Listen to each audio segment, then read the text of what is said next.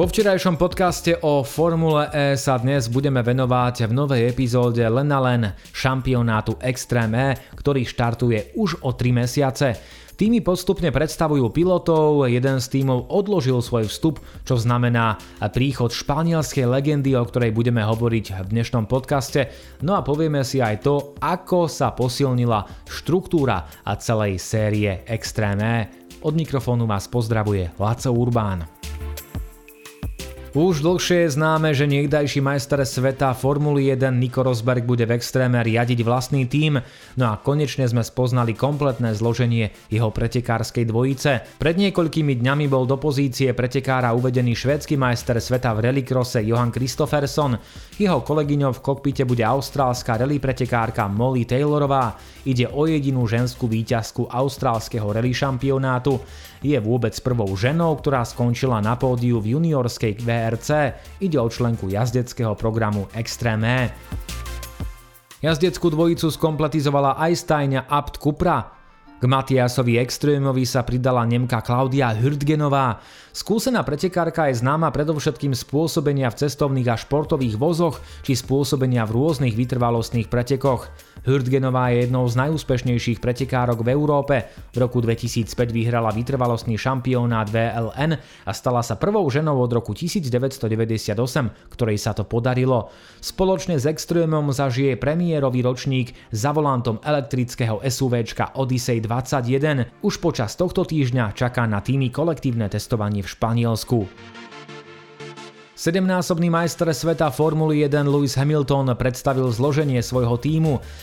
Jeho stajňa X44 bude patriť aspoň na papieri k najsilnejším v štartovom poli.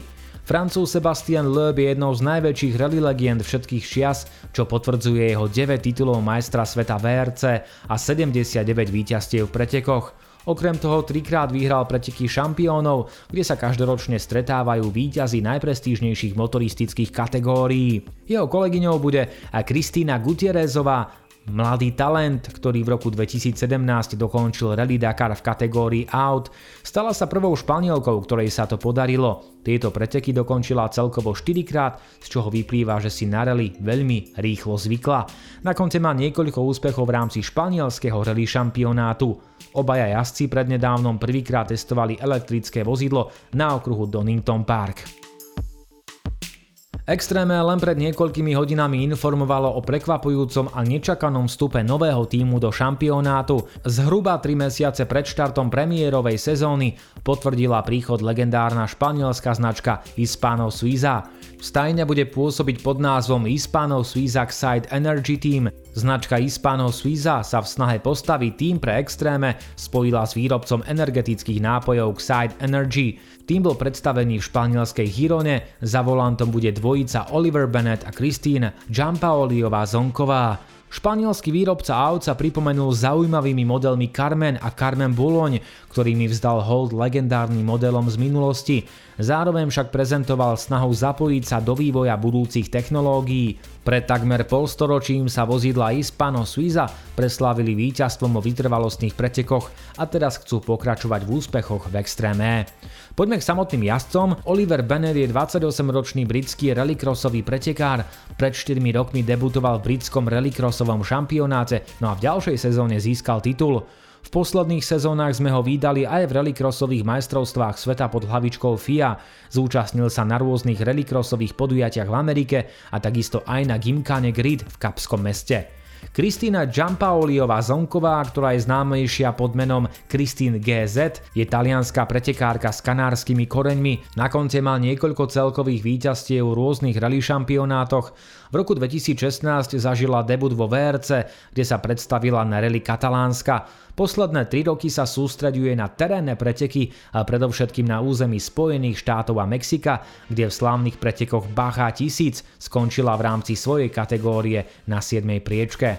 Tým Hispano Suiza Xite Energy bude vedený Juli Mundetom Caballérom, známym španielským inžinierom, ktorý pracoval v rôznych oblastiach automobilového priemyslu.